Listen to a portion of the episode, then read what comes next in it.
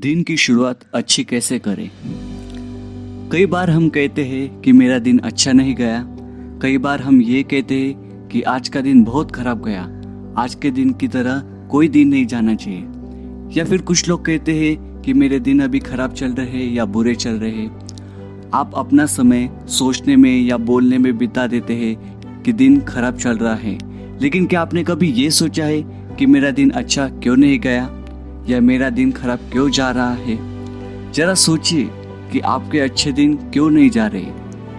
दोस्तों, आपके बुरे दिन की वजह है आपके दिन की शुरुआत। जैसा कि कहा जाता है, कोई भी काम शुरू करने से पहले अगर उसकी शुरुआत अच्छी हो तो वो काम भी अच्छा हो जाता है। इसी तरह से अगर आपके दिन की शुरुआत अच्छी हो तो आपका दिन भी अच्छा बीतेगा।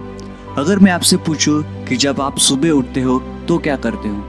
तो आप ये कहेंगे कि मैं सुबह उठने के बाद सबसे पहले मोबाइल लेता हूँ, मेरे व्हाट्सअप मैसेजेस चेक करता हूँ नोटिफिकेशन चेक करता हूँ फ्रेश होता हूँ ब्रेकफास्ट करता हूँ और जॉब पे चला जाता हूँ। जब आप सुबह उठते हैं तो आपके पास दो विकल्प होते हैं, दो ऑप्शन होते हैं। पहला ऑप्शन आप सोते रहे और सपने देखे और दूसरा ऑप्शन उठ के काम पे जाके उन्हीं सपनों को पूरा करें।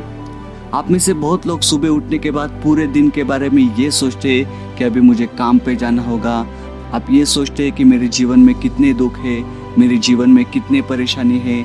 मुझे क्योंकि जब आप इन सब बातों के बारे में सोचते हो तो सुबह सुबह आप एक नकारात्मक एनर्जी, यानी नकारात्मक ऊर्जा से भर जाते हो और पूरे दिन आप नकारात्मक सोचते रहते हो और नकारात्मक बनते रहते हो।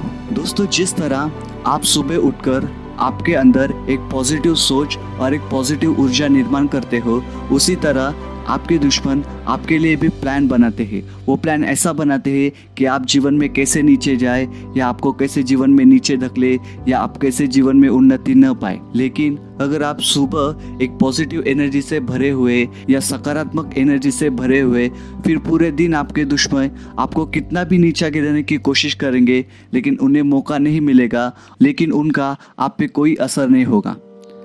दोस्तों, दिन अच्छा होने के लिए एक और ज़रूरी है। वो है मन की शांति। आज दुनिया में मनुष्य सबसे इम्पोर्टेंट चीज़ तलाश कर रहा है, वो है शांति। अगर आपका मन शांत हो तो आप जीवन में आने वाले किसी भी स्थिति का सामना कर सकते हैं। इस बात को हमेशा याद रहे। कई लोग आपको हमेशा चिढ़ाएँगे, आपको गुस्सा दिलाएँगे और ऐसी बात करेंगे कि जिस तरह से आप परेशान हो जाए और पूरी तरीके से डिस्टर्ब हो जाए।